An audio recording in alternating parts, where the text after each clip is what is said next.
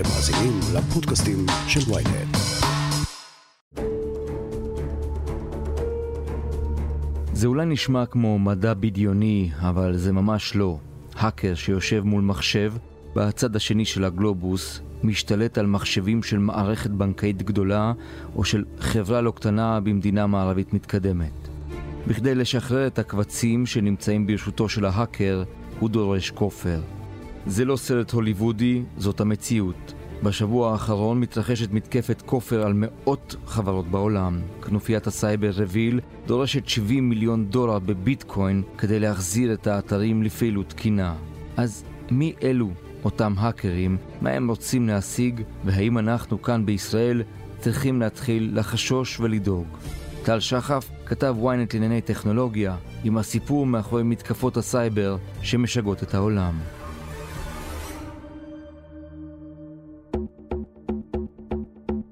הכותרת, הפודקאסט היומי של ynet עם אטילה שומפלבי. אז טל, יש כיום מערב פרוע של hacking, פריצות, כופר, או שרק נדמה לנו? זה הרבה יותר מזכיר אה, מערכת משומנת של פשע מאורגן, uh, שמכה בנו ללא רחם. אנחנו עיר תחת uh, מתקפה של פושעים. מה בעצם המשמעות האמיתית של המתקפות הללו? חברות עסקיות היום, בשום, בכל מקום בעולם, גם בישראל וגם בכל מקום אחר, לא יכולות לישון בשקט. כל רגע יכול מישהו להיכנס, לתקוע להם את המערכת, לגנוב להם את המידע, ולהפסיק את השירות שלהם ללקוחות, ולגרום להם לשלם עשרות מיליוני דולרים במקרים היותר קשים, כדי שיהיה אפשר לחזור לעבודה.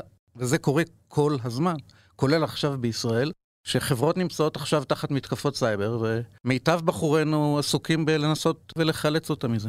טל, כמה כסף? כמה כסף מתגלגל בביזנס הזה? יש המון הערכות, אבל אה, זה מיליארדים, אין שום ספק. אה, החברה שעכשיו אה, מדובר בה, אה, REvil, אה, חברה, קבוצת פשע סייבר, מגלגלת מאות מיליונים אה, בשנה, אה, בקלות. יכול להיות שהיא עברה את זה עם ההצלחות האחרונות שלה. כלומר, זה עסק לכל דבר. זה עסק לכל דבר. אם אתה מחשיב פשע כעסק, זה פשוט פשע לכל דבר שמגלגל הרבה מאוד כסף, והוא קורה כל הזמן, יום-יום, כל היום, בעיקר בסופי שבוע, אגב, זה מעניין. הם אוהבים לעבוד בסופי שבוע, כשאנשי המחשבים בבית עם המשפחה. וחברות באמת נמצאות תחת איום מתמיד ופחד מתמיד, והרבה מאוד כסף מתגלגל שם, והכי עצוב, שרשויות אכיפת החוק, גם בישראל, אה, מערך הסייבר נאמר, ובארצות הברית, אפילו ה-FBI, ידם אה, קצרה מלהושיע, הם פשוט לא יכולים לעשות כלום, אין להם מושג מה לעשות נגד הדברים האלה. דווקא בגלל זה אולי יש פה המון פוטנציאל לחברות ישראליות, חברות הזנק ישראליות, לפתח הגנה מפני המתקפות הללו. תראה, עובדים בהחלט, יש, אה, ישראל ידועה בתעשיית הגנת הסייבר שלה, שלא להגיד אה, לפעמים גם התקפת הסייבר שלה.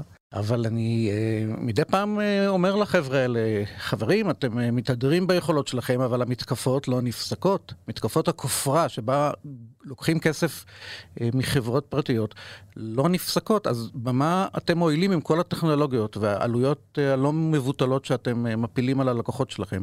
כשבשורה התחתונה הם אחרי כל זה עדיין לא בטוחים שמחר בבוקר הם לא יאבדו את כל הלקוחות שלהם. זו תעשייה בהחלט במצב שבו לא ברור לה לאן היא, איך היא ממשיכה ואיך היא נותנת תשובה אמיתית לאיומים האלה. בעצם טל, אם מביטים קצת לעומק, מגלים שההתקפות האלה, המתקפות האלה, הן די בסיסיות ודומות למתקפות שהיו לפני עשר שנים ואפילו חמש עשר שנים אחורה.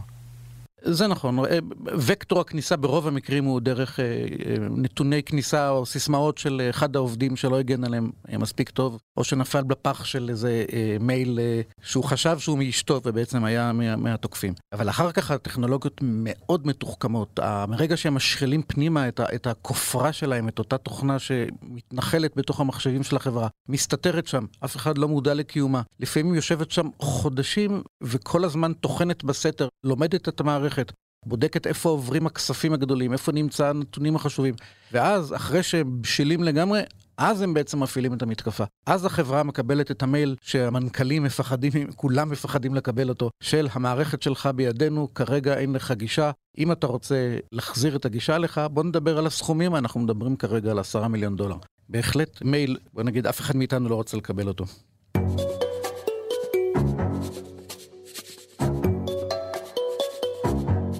הזכרת קודם שהם אוהבים לתקוף בסופי שבוע, אז קח אותנו אל נבחי העולם הזה. ממה עלינו לחשוש? אם הכל היה עובד כמו שצריך, בעולם אידיאלי, היו מערכות uh, הגנת סייבר שהיו יודעות למצוא את התוכנות האלה שהתנחלו לך במחשבים ולומדות אותם מבפנים. הנקודה היא שבשלב שבו הן מתגלות זה כבר מאוחר מאוד. למשל, כל אחד יודע שהוא צריך לעשות גיבויים, גם אתה, גם אני, עושים גיבויים, אני מניח לתמונות שלנו, לכל מיני קבצים חשובים. הגיבויים של החברות הגדולות האלה לא תמיד מספיק אפקטיביים, כי אותה תוכנה שהתנחלה בתוך המחשבים שלה, מצאה גם את הדרך לגיבויים, ועומדת לחסום גם אותם באותו רגע גורלי, נאמר יום שישי סמוך לחצות, כשרוב העובדים של החברה אה, בשלב הזה כבר לא נמצאים, אה, אולי יש תורן אחד, ואז אפשר להשתלט בשקט על המערכת הזאת בלי שאף אחד מודע לזה. ביום שבת בבוקר יגיע המייל הזה. מאותו רגע מגייסים את כל המומחים שאפשר, חברות להתמודדות עם, אה, עם מתקפה ומנהלי משא ומתן. יש אנשים שזה המקצוע שלהם, לנהל משא ומתן עם התוקפים. למשל חברות ביטוח. היום לרוב החברות הגדולות והבינוניות יש ביטוח סייבר שמגן עליהם לפחות באופן חלקי מפני הנזקים שיגרמו להם. כל החבר'ה האלה מתיישבים בהנהלה של החברה ומנסים לאט לאט להסביר למנכ"ל ולוועד, לבורד של החברה באיזה צרה הם נמצאים. זה לוקח הרבה זמן, יש פה סוג של כעסים, המנכ"לים בדרך כלל מאוד מתוסכלים ורוצים להילחם ולהגיד שהם לא יסכימו, וזה מאוד uh, מייאש לגלות שבעצם החברה נמצאת לחלוטין בידיהם של תוקפים במלזיה, אולי באוקראינה, אולי ברוסיה. בכל מקרה אין שום דרך להגיע אליהם ואין שום דרך uh, למנוע מהם לעשות את מה שהם רוצים. עצוב. מדינות מעורבות בזה? שירותי ביון כאלה ואחרים? כן, השאלה למה אנחנו קוראים מעורבות. כל ההאקרים, כל החברות אה, פשיעה האלה ממוקמות במקומות שבהם אה, כוחות האכיפה של העולם המערבי חסרי יכולת שם. הרבה מאוד מהקבוצות נמצאות אה, בשטחי רוסיה, והממשל של פוטין לפחות מעלים עין, אם לא יותר מזה. מאפשר להם לפעול. יש אגב קוד של מאפיה בין החברות האלה. מותר להן לפעול נגד מי שהן רוצות בעולם המערבי. אסור להם לפעול נגד חברות רוסיות, ואסור להם לפעול נגד חברות שנמצאות במדינות חסות של רוסיה. כל עוד הם עומדים בכללים האלה, לא ייגעו בהם לרעה ולא ישלחו אף אה, סוכן קג"ב אליהם הביתה לתפוס את המחשבים. מה ה-FBI יכול לעשות? איך הוא יכול להגיע לאנשים האלה? איך הוא יכול לפעול על אדמת רוסיה? הוא לא יכול. אז לכן הם די מוגנים. אותו דבר עם תוקפים מלזים, אותו דבר עם תוקפים בעוד כל מיני מדינות שבהם אה, החוק המערבי לא, לא יכול להגיע. אגב, החברה הזאת, אה, אה, רביל, שעשתה את המתקפה, היא, היא חברה מרושעת במיוחד. מעניין אותך לשמוע קצת על המעללים שלה? בוודאי. קוראים לה רביל, אבל אנשי המקצוע אוהבים את השם השני שלה, שזה סודי נוקיבי. שם כזה מסובך מתאים לחברה הזאת. זו אותה חברה, אותה קבוצת פשע. רק לפני uh, ממש uh, כמה ימים היא תקפה את uh, ספקית הבשר הגדולה ביותר בעולם. JBS היא חברה ברזילאית, אבל יש לה שלוחות בכל העולם המערבי. שילמה להם 11 מיליון דולר, פשוט לא חיכתה יותר מדי, תוך שבוע שילמה את הכסף הזה. והפרות שנשמו לרווחה למשך שבוע, לצערן נאלצו לגלות שפס הייצור של הבשר ממשיך.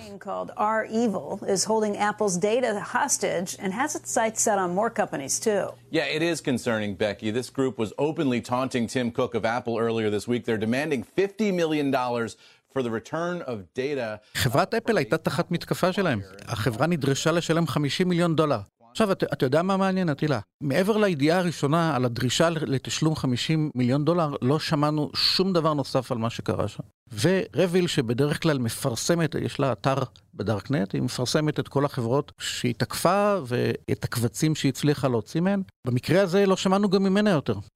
הניחוש שלי אפל שילמה לפחות חלק מהסכום כדי להשתיק את העניין הזה. קצת לפני כן אה, חברת אה, מחשבים טיוואנית מאוד ידועה, אייסר, גם כן קיבלה דרישת אה, כופר של 50 מיליון דולר, גם שם הסיפור השתתק. קצת לפני כן יש משרד של עורכי דין בניו יורק, קוראים לו גרובמן, שייר מייזלס וזקס. הם מייצגים רבים מהאומנים של, אנחנו מכירים, של האומנים האמריקאים, זמרים. יש אומרים שגם הנשיא לשעבר היה מיוצג שם. טראמפ, המידע שהם הצליחו להוציא מהמשרד הזה היה כל כך רגיש וכל כך, אה, החברה של עורכי הדין לא רצתה שיתפרסם, שהיא שילמה להם 42 מיליון דולר תמורת ההשתקה של האירוע והחזרת השליטה על המחשבים שלהם. בקיצור, זו חברה של מנוולים לא קטנים, שעושים לא מעט כסף. ועובדים בשיטות של הייטק, יש להם אנשי פיתוח, יש להם אה, אנליסטים, כל מה שאנחנו מכירים בעולם החברות הסייבר שנועד להגן על החברות עובד די דומה בצד השני של המתרס, בחברות של הפשע שתוקפות את החברות האלה. מיד נמשיך עם הכותרת, אבל לפני כן, יש לנו משהו לספר לכם. היי, אני לא רשתת מאור, עורכת ynet יחסים. אני רוצה להזמין אתכם ואתכן לפודקאסט שלי, סקס אפיל. בכל פרק נחקור את המיניות והסקס שלנו. נגלה איך להחזיר את התשוקה למערכת היחסים, האם כל אישה יכולה להגיע לשפיכה נשית, איך מנהלים זוגיות פוליאמורית, וכל מה שהתביישתם לשאול. חפשו סקס אפיל בוויינט או באפליקציית הפודקאסטים האהובה עליכם.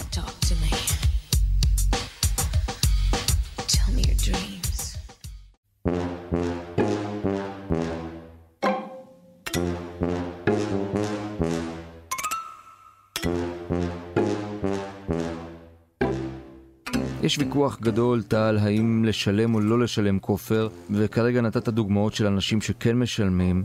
למה כן לעשות את זה? כלומר, מה עומד בצד שבעד תשלום כופר? לא לשלם, כי כמו שאומרים אה, אותם פוליטיקאים אמריקאים שרוצים להכניס את זה לחקיקה, לאסור תשלום אה, כופר על, על חברות, כי ככה אתה תרגיל את העולם הפשע שאין לו מה לנסות לסחוט חברות, כי אסור יהיה להן לשלם, ולכן הן, אה, הן לא ישלמו. הצדק האנושי הבסיסי הזה יכול להיות שלא ממש משרת את חברת הבשר שכרגע יש סיכוי שמקדונלד תתבע אותה כי היא לא מקבלת את אספקת ההמבורגרים שלה. והיא רוצה לגמור עם האירוע הזה מהר, ו-11 מיליון דולר לא מדגדג לה. במיוחד, היא יכולה לשלם את הסכום הזה, והיא רוצה לחזור לעסקים מהר. ואם אני אה, יכול אה, פה להסתכן בניחוש, אני מאמין שזה לא... החוק מהסוג הזה לא יעבור. וחברות לא יפעילו לובי מספיק חזק כדי שימנעו מלאסור עליהן לשלם אה, כופר. לפעמים יש פשע שבו תוקפים בנק, שודדים חמושים ודורשים כופר תמורת שחרור בני ערובה. אין חוק שאוסר על הבנק לשלם את הכופר הזה, ולפעמים גם יעשו את זה רק כדי להוציא אותם בחיים ולא להסתכן בחילופי יריות בתוך, אה, במרכז עיר. יש פה תעשייה שעולה כפורחת, תעשיית פשע מצד אחד, תעשיית הגנה נגד הפשע מצד שני, אני מאמין שבאיזשהו שלב יצטרכו אה, פשוט אה, לצאת מתוך הקופסה, להבין שהבעיה פה שהמערכת בנויה ככה שהיא מזמינה מתקפות, ולבנות משהו אחר, משהו שמהבסיס יהיה בנוי אחרת ולא יאפשר להיכנס אה, בצורה כזאת לתוך אה, חברות פרטיות, ולעשות כבשלהם בתוך המחשבים שלהם. אבל בשביל זה יצטרכו הסכמה כוללת בין הרבה מדינות בעולם, סוג של לבנות אינטרנט חדש, לא פשוט, אבל לא נראה שיש דרך אחרת למנוע את הפשיעה הקיימת. טל, מתקפות על תשתיות אסטרטגיות, חשמל, מים, גז, כל זה גם על הפרק, נכון? כן, אלה המקרים שבהם מה שנראה אולי לרוב, לרוב מי שמקשיב לנו אה, בתור דבר מרוחק, בעיה של חברות פרטיות, שם המקרים האלה הופכים להיות ממש רלוונטיים לנו. בוא נחשוב על דבר שאתה כבר התעסקת בו בעבר, וזה המתקפה על מתקני המים בישראל, שלא היו רחוקים מקטסטרופה אמיתית. אם מישהו לא היה עוצר את זה בזמן, היינו עלולים, או אה, לפחות חלק מהציבור בישראל, להיות מורעל בהרעלה של אה, חומרי חיטוי בתוך המים, פשוט כי מישהו החליט ברחוק אה, לעשות את זה. אז שם נמנע האסון. אבל בארצות הברית אנחנו רואים שקורים משהו שקרוב לאסון. למשל ההשתלטות על, על צינור נפט בארצות הברית לפני כמה שבועות. שפשוט שיתקה את הובלת האנרגיה, הובלת הנפט לחצי מארצות הברית, היה חשש ש, שמכוניות יעמדו ומטוסים לא יצליחו להמריא בגלל מתקפה של סייבר על מערכת הובלת הנפט. שלא לדבר על הדבר שבעיניי הוא הכי מפחיד, המתקפה של אותה חברה, של אותה קבוצת אה, פשיעה שנקראת רביל, על חברה בשם סול אה, אוריאנס, לא רבים מאיתנו שמעו עליה, אבל החברה הזאת מספקת שירותי נשק גרעיני לארצות הברית. המתקפה שם נגמרה במשהו מאוד שולי ולא חשוב, כמה נתונים על העובדים שיצאו, אבל בוא נחשוב שבפעם הבאה היא יכולה להגיע לכפתור האדום. ואז אני חושב שכל סכום שהתוקפים לא ידרשו, הם יקבלו, כי מה שיהיה להם ביד יהיה דבר שמסוכן לעתיד האנושות בכלל. כלומר, אנחנו נמצאים בהחלט בפני דבר שעלול להפוך להיות יום אחד אסון קשה מאוד. וגם האולימפיאדה הקרובה על הכוונת? אה, זו שאלה טובה. היה, היה גילוי לפני שנה כבר, לפני שהאולימפיאדה נדחתה לעכשיו, שבו התברר שהרוסים, ופה מדובר לא בקבוצת פשיעה, אלא בקבוצה שמזוהה לחלוטין עם הממשל הרוסי, תכננו מתקפה גדולה לאולימפיאדה. אם אנחנו זוכרים, החבר'ה האלה די מתוסכלים אחרי שנאסר עליהם להשתתף באולימפיאדה בגלל שימוש בסמים. וככל הנראה זה היה הרקע לזה שהם תכננו מתקפה מאוד גדולה על המערך של, של האולימפיאדה כולו, שהיה יכול, שוב, לשתק את אה, המשחקים. בלי שאתה יכול לעקוב אחרי הנתונים של השחקנים, תוצאות המשחקים וכולי, אה, כל העסק הזה יכול ממש להיתקע. אז אני מאמין שזה לא יקרה. מה שכן עלול לקרות זה, לא יודע, עשרות של קבוצות אה, סייבר אחרות, אה, של פושעי סייבר אחרים, שינסו להתנכל לכל מה שקשור לאולימפיאדה, לשידורים מהאולימפיאדה, ול...